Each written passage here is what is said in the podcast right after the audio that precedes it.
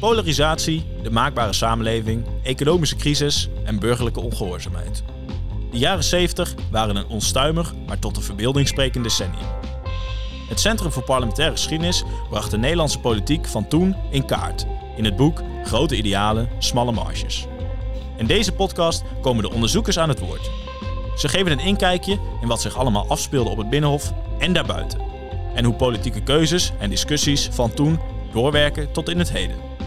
Mijn naam is Lennart Steenbergen en dit is de Parlementaire Podcast. Aflevering 4. De vervuiler betaalt. De gast vandaag is Jonne Harmsma. En met hem ga ik in gesprek over het milieubeleid in de lange jaren 70. Jonne, welkom.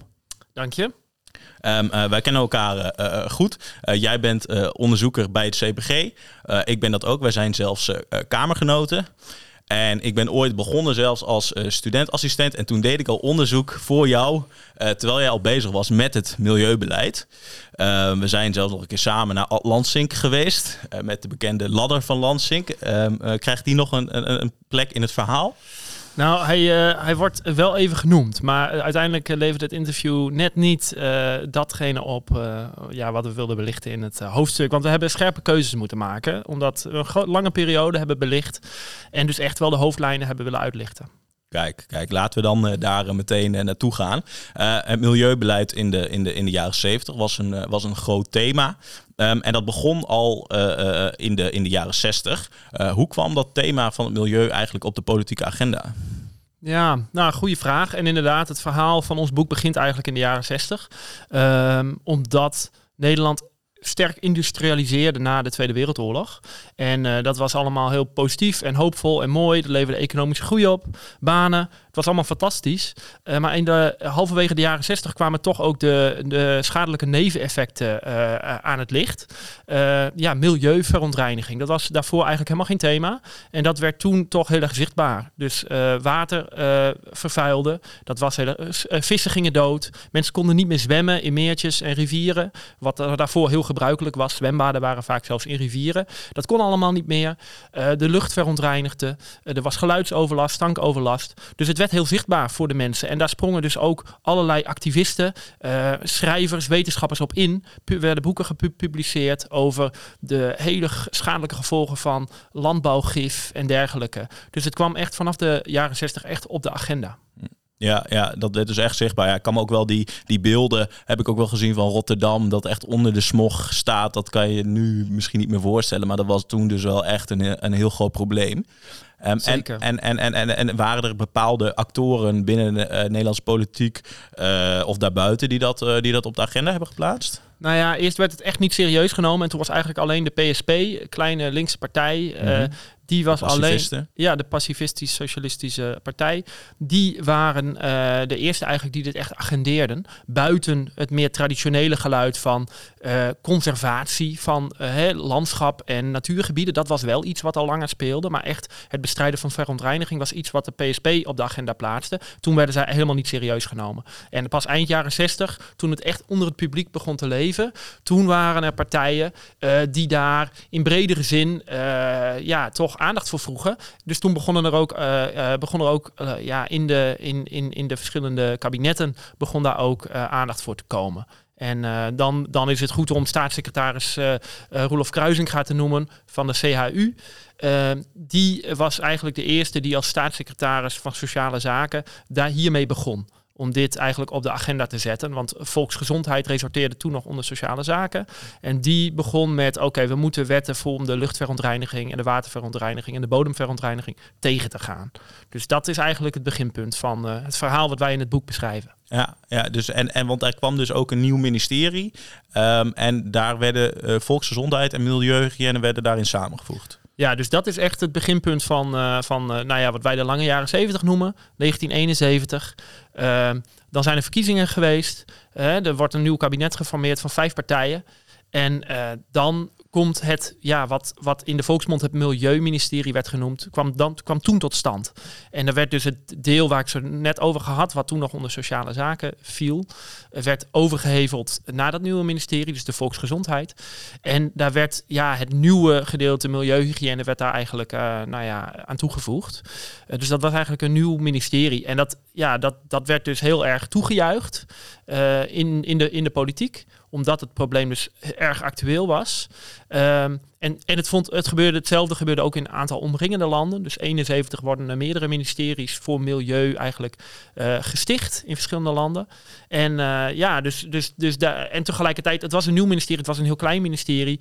En ja, zoals wij hebben gezien in het boek, in ons onderzoek, dat nieuwe ministerie had het ook heel moeilijk mm -hmm. in de jaren 70 om zich tussen die andere grote sterke ministeries van landbouw, uh, ruimtelijke ordening, dat soort ministeries, economische zaken, om zich daartussen te wurmen. Ja, ja, ja, ja, daar komen denk ik zo zeker nog wel over te spreken. Uh, maar, maar we hebben dus als Nederland niet het wiel zelf helemaal uitgevonden. In omringende landen gebeurde dit dus ook. Um, uh, was daar ook, wat was de invloed van de, van de Club van Rome daarin? Ja, nou, dat is inderdaad, dat, dat begint ook in dit jaar te spelen. Het was dus, hè, milieu stond op de agenda vanaf de late jaren 60. Um, er was dus een roep van activisten en van burgers en dus uiteindelijk ook van politieke partijen om iets tegen die verontreiniging te doen. Um, dat ministerie ontstaat en tegelijkertijd zie je dus eigenlijk dat dan uh, een groep hele prominente wetenschappers gevraagd is om een rapport te schrijven over ja, dit probleem van, van, van verontreiniging en de toekomst van de wereld. Zij doen dit met behulp van een computermodel en eigenlijk dat rapport van hun, uh, Grenzen aan de Groei heet dat, uh, The Limits to Growth, mm -hmm. heel bekend, mm -hmm. Is uh, in maart 72 gepubliceerd, maar, de, maar de, eigenlijk de uh, hoofdlijnen van het rapport, uh, ja, die lekken al uit in de zomer van 71. En dat lekt uit in Nederland, omdat er een aantal journalisten waren die hele goede contacten hadden met de wetenschappers van deze Club van Rome.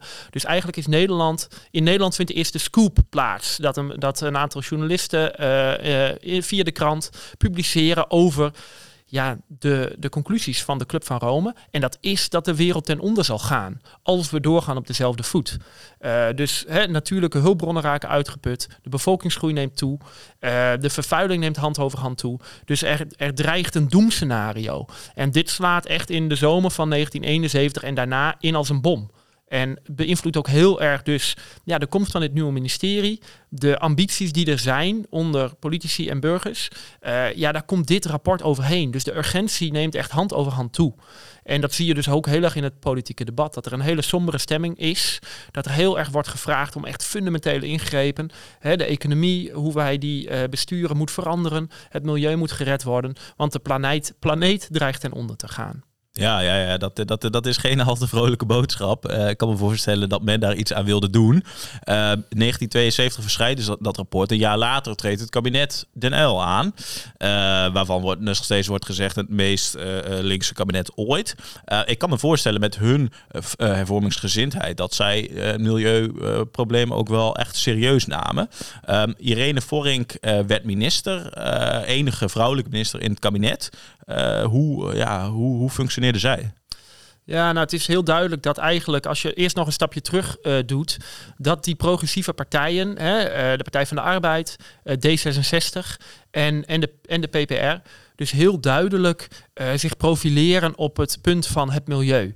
Uh, vanaf dus dat moment eigenlijk dat die sombere conclusies uh, duidelijk worden. Dus vanaf 1971.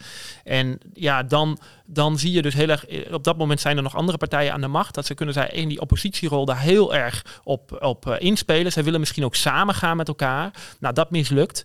Het milieu zou in die nieuwe partij echt de, de hoofdmoot moeten vormen. Echt de, de ideologische ruggengraat van die nieuwe partij. Dat, dat gebeurt dus niet.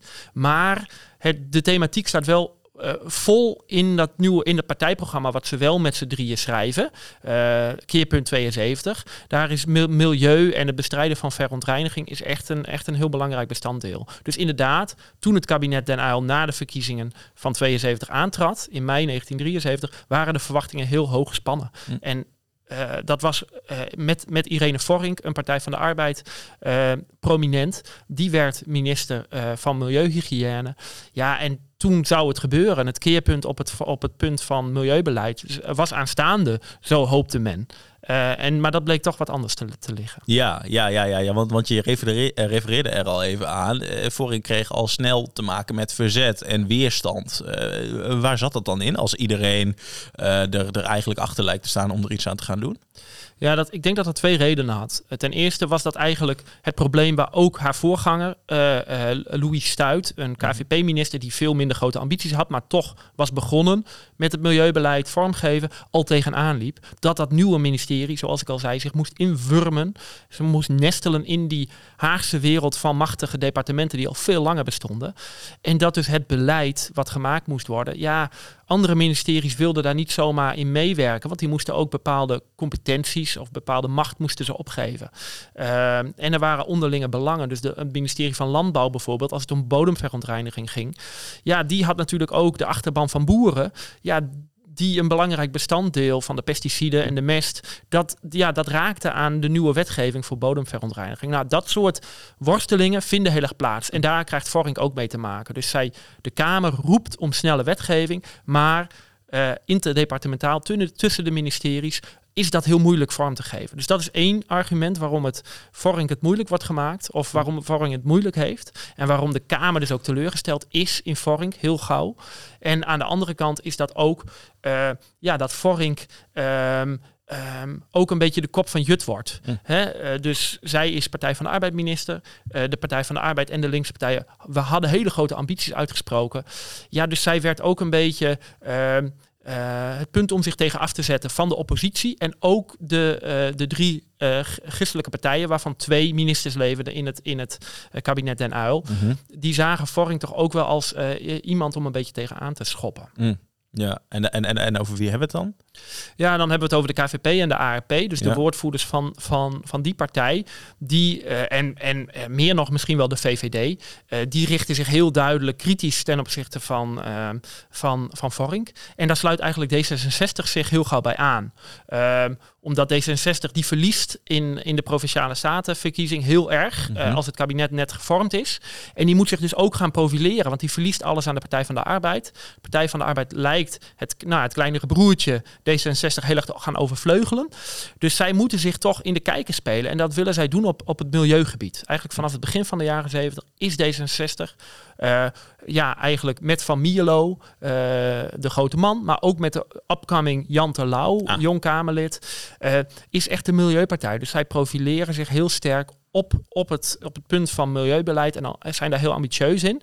Meer nog dan een partij van als de PPR, waar dat vaak over wordt gezegd dat dat een voorloper, van, van, GroenLinks, ja. voorloper van GroenLinks, dat zou de milieupartij zijn geweest. Maar eigenlijk zie je dat, ja, bijvoorbeeld in de verkiezingen van 71, um, ehm, verkiezingsmanifest van de PPR, daar staat het milieu helemaal niet in. Uh, terwijl D66 zich heel sterk daar al op profileert. En dat is eigenlijk de begin jaren 70 hey, uh, stevast zo. Dat mhm. D66 is de milieupartij en de PPR wordt dat pas later. Mm. Ja, die, die, die ambities, uh, velen stonden daarachter. Maar ik kan me ook voorstellen dat daar ook een, een prijskaartje aan, aan, verbonden zat. Om echt die, die uh, milieuproblematiek te attackeren. Uh, zag je daar, heb je daar ook een, een, een, een spanning in gezien? met enerzijds, we moeten iets aan het milieu en de leefbaarheid gaan doen. En anderzijds, nou ja, de, de, de, de economische werkelijkheid, om maar zo te zeggen.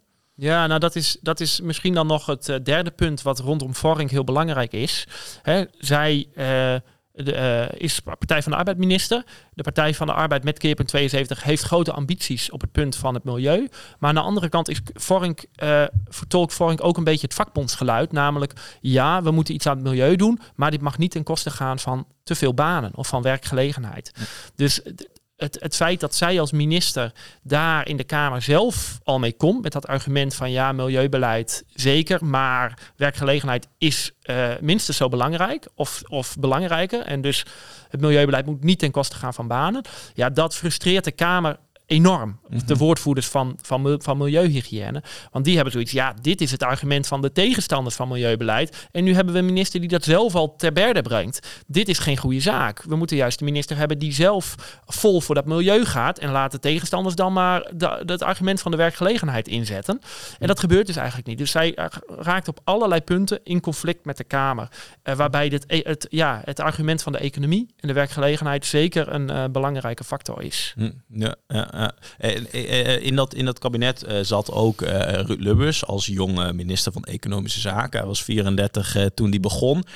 nou heb ik zelf voor de andere projecten ben ik, ben ik in de man aan het duiken. En van hem wordt ook altijd genoemd dat, dat, dat, dat hij zich vanaf meet af aan inzette voor het milieu. Veel hechten aan duurzaamheid tot in zijn latere leven. had hij die agenda ook sterk binnen dat kabinet? Of, of valt er wel wat op af te dingen? Ja, ik denk dat je wel een heel duidelijk misschien uh, kan signaleren in die kabinetsperiode en rondom uh, Lubbers. Uh, en dat is in de beginjaren denk ik dat hij als progressief te boek stond. Maar is het ook niet heel duidelijk dat hij zich heel erg tegen het milieubeleid keert. Maar op het moment dat dat vanaf uh, 1975, dat, dat ook die wetten meer vorm beginnen te krijgen. Uh, maar ook uh, op het moment dat de economische groei tegen begint te vallen, begint EZ, eh, Economische Zaken, het ministerie, waarvan Ruud Lubbers de minister is, begint steeds meer tegengas te geven. dat zie ik in mijn onderzoek in de ministerraad. Ehm, dat zie je ook achter de schermen waar de ambtenaren met elkaar contact hebben. Maar dat zie je ook heel duidelijk ehm, ja, in de debatten en in de media, waar dus uh, ja, de minister, Ruud Lubbers, maar ook zijn topambtenaren steeds meer naar buiten treden met het verhaal. Ja, dat milieubeleid, daar moeten we mee oppassen. Want uh, de, er staan banen op het spel. Hè, we zitten in een periode van economische tegenspoed. Dus uh, ja, we moeten toch vooral inzetten op economische groei. En dan, dan zie je het tij heel erg keren. Daarvoor is, is het milieu heel erg in, zou je kunnen zeggen. Is iedereen eigenlijk voor snelle wetgeving. En ja, de werkgelegenheid is belangrijk, maar toch vooral we moeten het milieu redden. Dus ook nog heel erg de periode waar de Club van Rome dat rapport nog heel erg invloed uitoefent. En vanaf 1975 is het milieu als het ware uit. En uh, ja, Delft-Vorink uh, of het ministerie het een beetje het onderspit uh, tegenover Lubbers en economische zaken. Mm, ja, dat is dus snel gegaan in een paar jaar, hoe het dan toch kan omkeren. En de, de aflevering van vandaag heet De Vervuiler betaalt. Um, kun je nog eens uitleggen wat dat inhoudt en ja, wat de gevolgen van dat principe waren? Ja, dat is inderdaad een, uh, zo heet inderdaad de aflevering. En dat is inderdaad ook een, een, een belangrijk, belangrijke slogan eigenlijk. Ja, tot op de dag van vandaag zou je kunnen zeggen. Maar wat in de jaren zeventig ook heel erg op de agenda staat. Mm. Dus als in de begin jaren zeventig het ministerie ontstaat, er debatten komen over milieuverontreiniging, is eigenlijk iedereen van links tot rechts het erover eens. Ja, degene die het milieu vervuilt, die moet betalen. Hè? Uh, je vervuilt het milieu, moet worden opgeruimd, moet worden schoongemaakt. Ja, dan moet, daar moet je de rekening voor gepresenteerd krijgen. Ja, dus dat is eigenlijk het uitgangspunt voor iedereen bij de vormgeving van het milieubeleid. Maar als het dan concreet vorm begint te krijgen in de jaren zeventig, en nogmaals, dat is dus een proces van de lange adem. Dat gaat niet van, van dag 1 op 2. Dat zie ik in de jaren zeventig heel duidelijk. Dat, dat, dat duurt jaren voor die wetten tot stand komen. Maar daar zullen we het zo ook nog wel over hebben. Um, ja, is, is, uh, vervaagt dit principe eigenlijk? Uh, omdat er dan toch uh, blijkt van ja, als je die rekening heel erg bij de bedrijven neerlegt, gaat dit misschien ten koste van, ehm, van, van de werkgelegenheid omdat die bedrijven misschien dan besluiten om naar een ander land uit te wijken, waar misschien dit principe niet uh, zo snel of helemaal niet wordt doorgevoerd. Uh, dus heel erg het argument van in het buitenland uh, gaan ze dit niet doen. Dus waarom zouden wij hier dan al, al wel mee beginnen? Wordt heel erg gebruikt om dus die wetgeving toch te veranderen. Tegelijkertijd zijn, zijn ook de burgers uh, enigszins ontevreden over dit idee van de vervuiler betaalt. Omdat bedrijven, als die de rekening krijgen gepresenteerd van hun vervuilende productieproces, berekenen ze dit door in, in, in de kostprijs van het product wat ze maken. Ja, en dan eh, is uiteindelijk de burger die hogere prijzen moet betalen. En dat gaat er ook niet zo lekker in bij heel veel consumenten. Dus er ontstaat aan alle ontstaat eigenlijk onvrede daarover. En wat je dan ziet gedurende de jaren zeventig is dat men dit in, ja, met de mond wel blijft beleiden. Hè? Dus de, de slogan, de vervuiler betaalt, blijft ja, eigenlijk van links tot rechts uh, een soort toverwoord. Alleen in werkelijkheid komt er steeds minder van terecht. En verschuift eigenlijk ja, het hele milieubeleid van streng belasten naar toch meer subsidiëren. En uh, ja, dat is denk ik ook een, een, een, een, hele belangrijke wending waar we van, tot op de dag van vandaag de effecten van merken. Ja, ja, ja. Nee, dit, dit, dit, dit soort discussies doen ook denk inderdaad aan, aan, aan de discussies die vandaag de dag worden gevoerd. Um, laten we nog even teruggaan naar uh, de, de, de, de chronologie, om, om, om het maar zo te zeggen. We waren bij Irene Vorink, die het onderspit delft. Um, na het kabinet komt het kabinet van Acht Wiegel, een centrumrechts kabinet. wie werd toen de minister van Milieu en bleef het urgentie houden of, of, of was het nu definitief de economische lijn die de overhand kreeg? Ja, nou, het is, uh, het is op zich wel opmerkelijk dat in Nederland uh, de verkiezingen van, van 1977 nog steeds milieu een belangrijk thema is. Economie is absoluut het allerbelangrijkste, maar eigenlijk veel partijen hebben nog steeds veel aandacht voor milieuverontreiniging en milieubeleid. Terwijl dat in andere landen al minder op de agenda staat in die periode. Misschien komt dat omdat de impact van de, het rapport van de Club van Rome in Nederland zo groot was. Echt groter dan en, en, en, en diepgaander dan in andere landen om ons heen, om ons omringende landen.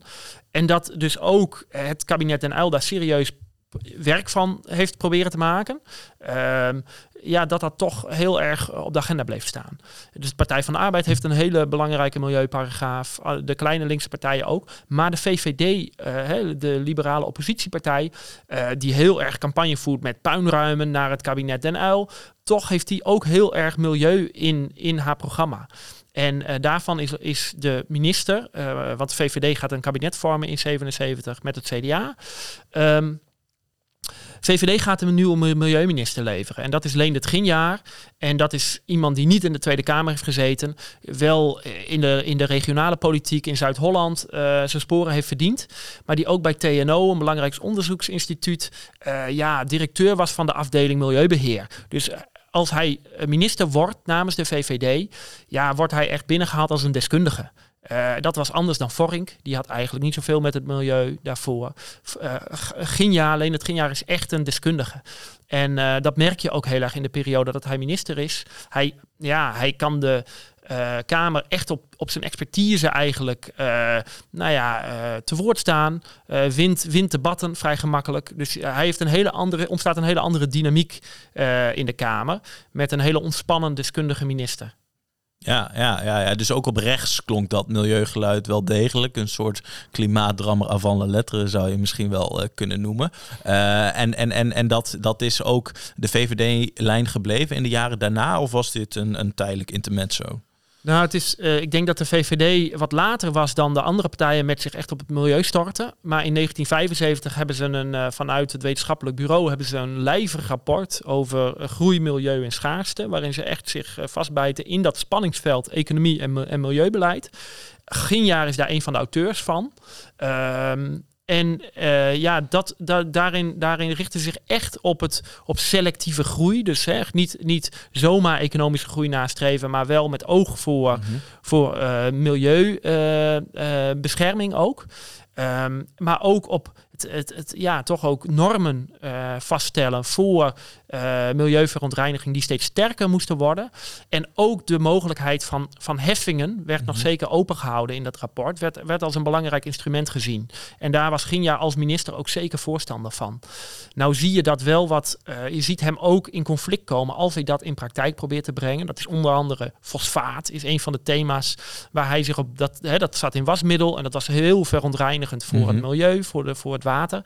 Uh, daar komt hij met, met, uh, met maatregelen voor. En dan zie je dat de VVD-fractie toch eigenlijk vindt dat de minister te snel gaat. En dat er toch die strek, strek, strenge normen en heffingen voor bedrijven, dat dat toch problematisch is. Dus dan zie je al dat het bij de VVD wat begint te verschuiven. Uh, maar er zit wel een zekere continuïteit in. Tot in de jaren 80, uh, late jaren 80, ja, blijft het milieu uh, wel een thema waar, waar de VVD uh, uh, ja, um, veel over te zeggen heeft. En ja. wat, wat zeker niet links laat liggen. En dan komen er ook een aantal ministers mm. van VVD-huizen die in de jaren tachtig dat, dat nieuwe milieubeleid eigenlijk heel erg vormgeven. Ja, ja, ja, ja, precies. En dan moet ik denken aan, namen als Pieter Winsemius en, en Ed Nijpels als minister. Ehm, eh, maar dat is misschien voor een uh, volgende podcastreeks, want dan zitten we inmiddels al in de jaren 80. Um, uh, laten we nog even bij de lange jaren 70 blijven. in 1980, als geen jaar minister is, vindt ook het gifschandaal bij Lekkerkerk plaats. kun je daar iets over vertellen en ook antwoord geven op de vraag of dat een omslag teweegbracht in het milieubeleid? Ja, een omslag niet per se. Alleen uh, het is wel een heel belangrijk moment en, en het, het, het, het is echt een versnelling van wetgeving die eigenlijk dan al heel lang op zich laat wachten. Het gaat hier, Lekkerkerk was een dorpje in Zuid-Holland. En uh, daar werd eigenlijk, um, ja, kwam boven water dat er dat die hele wijk, een nieuwbouwwijk, gebouwd was op ja, een chemische afvalstortplaats en zo was dat dus in Nederland veel vaker gebeurd. Dat als er een nieuwe wijk gebouwd werd, ja, dan moest toch eh, iets van fundering of er moest, uh, dat land moest worden opgevuld. Ja, we zitten eigenlijk met een afvalprobleem, chemisch afval. Nou, 1 plus 1 is 2. Laten we al die vaten maar gewoon daar neerleggen, zand erover en we kunnen huizen bouwen. Ja, nou, die vaten gaan lekken en dat komt in de, in de, in de, in de bodem terecht. Um, als de, de leidingen ook lek laten, komt het misschien ook in de leidingen te, terecht. Zo kwam dat aan het licht. Dat daar dus dus echt gif uh, uh, onder de huizen lag. Dat leidde tot een enorme ophef.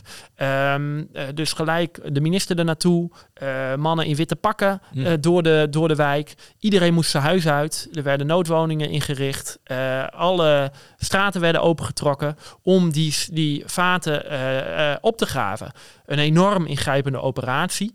Um, Ginja, de minister, die duikt daarop. Was mhm. sowieso slim om zijn eigen invloed in het kabinet en zijn, en zijn, zijn nou ja, het aantal uh, beleidsterreinen waar hij greep op had te vergroten. Ja, nou, Dit buit hij ook heel erg uit. Uh, hij, hij is heel erg zichtbaar in de media.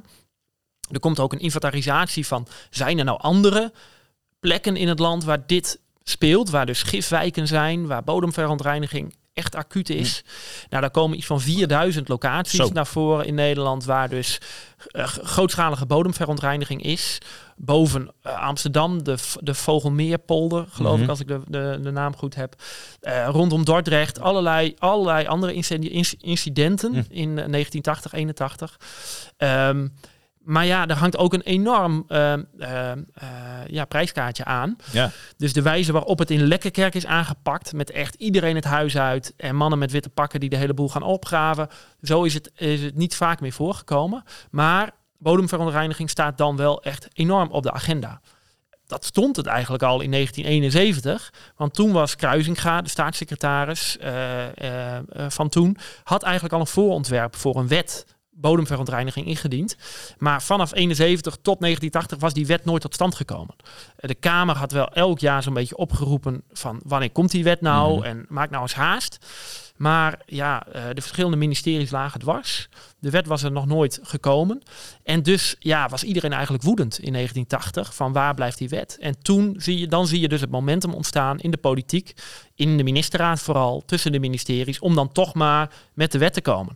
En eerst komt er dan een noodwet om de acute probleemgevallen op te lossen. En dan komt uh, daarna, dat duurt nog een x aantal jaar, maar dan komt ook de, uiteindelijk de wet bodemverontreiniging tot stand. Kijk, kijk, kijk. Dus er, er, is uiteindelijk wel iets tot stand uh, gekomen, maar uh, het had een lange adem. Um, het momentum voor het milieu was dus weer daar, ook onder andere door Lekkerkerk. Na Ginjaar wordt Jan Terlouw wordt minister van Economische Zaken. En nou, die hebben we al eerder in het verhaal gehoord. Um, was dan nog steeds dezelfde voorvechter van het milieu als dat hij begin jaren 70 was? nee, absoluut niet. En... Eigenlijk is dat wel heel symbolisch voor eigenlijk het verhaal van de lange jaren 70.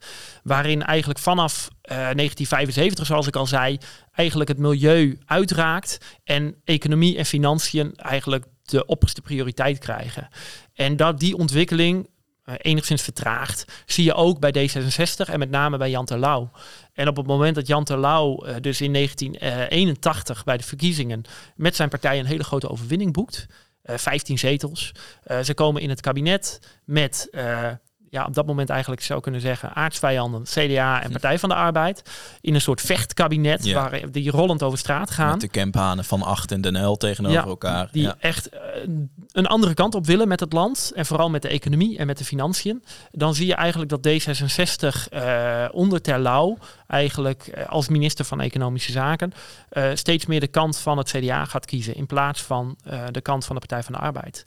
En ehm, waar Terlouw aanvankelijk um, groot voorvechter was van het milieu, neemt hij als minister van Economische Zaken echt een aantal beslissingen uh, ja, eh, die, die, die uh, lijnrecht tegen het milieubelang ingaan. En dat levert hem ja, in zijn partij en landelijk ook ja, heel veel negatieve publiciteit op. Um, zijn partijgenoot Ineke Lambers is op dat moment staatssecretaris voor milieuhygiëne. Dat is op zich ook opmerkelijk, want daarvoor was de minister altijd verantwoordelijk voor het milieubeleid. Ja, nu was het een staatssecretaris. Een degradatie van het beleid. Dat was echt een degradatie en dat is ook een hele symbolische zet eigenlijk. Waarin je kan zien dat milieubeleid eigenlijk niet meer de prioriteit heeft die je tot dat moment eigenlijk had. Ginja, Vorink, Stuit die waren minister en die namen uh, milieubeleid als, als prioriteit en hadden een staatssecretaris voor, voor uh, uh, volksgezondheid. Mhm. En ja, hier zie je het dus veranderen. Dat de minister gaat zich met de volksgezondheid bemoeien.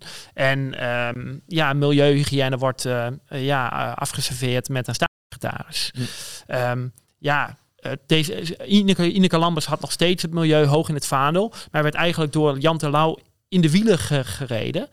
En ja, dat is een van de redenen waarom D66 ook bij de verkiezingen van 1982 echt een enorm verlies leidt. De milieuverenigingen uh, spreken zich heel erg uit tegen D66, tegen, tegen Terlouw. Hm. En uh, ja, dat leidt tot een hele grote verkiezingsnederlaag. Ja, ja, ja, ja dat, dat is ook een flinke draai inderdaad. Um, nou, over het algemeen uh, kunnen we dus ook voor het milieubeleid wel zeggen... de idealen waren groot, maar de marges waren ook daar smal... om, uh, om Joop de Nel nog maar eens aan te halen. Um, en nou, het milieu is natuurlijk nog steeds een groot thema vandaag de dag. zie jij in het huidige milieudebat, herken jij daar ook bepaalde elementen in... als je dat nou vergelijkt met de jaren 70? Ja, ik denk heel veel. Het is echt in dat opzicht van de jaren 70, als dat milieubeleid echt voor het eerst op de agenda komt en vorm krijgt, zie je eigenlijk alle spanningsvelden die je tegenwoordig nog steeds ziet als het gaat om klimaat en milieuverontreiniging. Dat is ten eerste het spanningsveld tussen economie en milieu. Ja, oké, het milieu is belangrijk, maar het mag niet ten koste gaan van banen. En als het economisch tij begint te keren en uh, de banen echt op het spel komen te staan, of de begroting echt in de problemen komt, ja, dan vergeten we heel snel uh, het milieubeleid. Dus, dus, dus dat ten eerste. Ten tweede zie je ook heel duidelijk het argument van het buitenland. Van ja, als wij als Nederland voor gaan lopen met milieumaatregelen, maar andere landen doen dat niet. Ja, dan is dit misschien ook gevaarlijk. Hè? Want dan kunnen we ook, bedrijven zullen dan met weggaan. En uh, ja, lopen we dan niet te ver voor de troepen uit. Dus we moeten wachten op het buitenland of op Europa of, of internationaal. Dat is nog steeds een, een, argumentatie of een dynamiek die je heel erg ziet in, in het debat. En ja, daar hangt eigenlijk mee samen dat je ook nog steeds ziet, net als in de jaren zeventig, dat het heel lang wachten is vaak op, op, op, op echte maatregelen. Uh, en op echt uh, de, de invoering van, van nieuwe wetten. En dat is, daarvoor is milieubeleid natuurlijk niet uniek. Dat zie je op andere beleidsterreinen ook. Maar dat is ook iets wat je heel erg herkent. En tegelijkertijd, in de jaren zeventig was het dus ook die urgentie begin jaren 70 rond die Club van Rome, waarin voor het eerst eigenlijk werd, niet alleen na werd gedacht op over, nou ja, hè, de, de rivier bij ons om de hoek is vervuild, maar eigenlijk de hele planeet staat op het spel. Dat is iets wat we natuurlijk nu ook heel erg kennen met uh, hè, de, de, de klima klimaatverandering en uh, de opwarming van de aarde, waarin het niet meer gaat over hè, echt alleen maar milieu als je eigen leefomgeving, maar echt als de planeet uh, ja, als geheel. Ja, helder uh, Jonne. Uh, mag ik je danken voor je, voor je komst. Ja, ik vond het heel erg leuk. Mijn naam is Lennart Steenbergen. De parlementaire podcast wordt geproduceerd door Pappenheimers in opdracht van het Centrum voor Parlementaire Geschiedenis en is opgenomen in Theater 4 in Nijmegen. De redactie is in handen van Lotte Lentes. Wil je meer weten over de politiek in de jaren 70? Ga dan naar serie of bestel het boek Grote Idealen, Smalle Marges.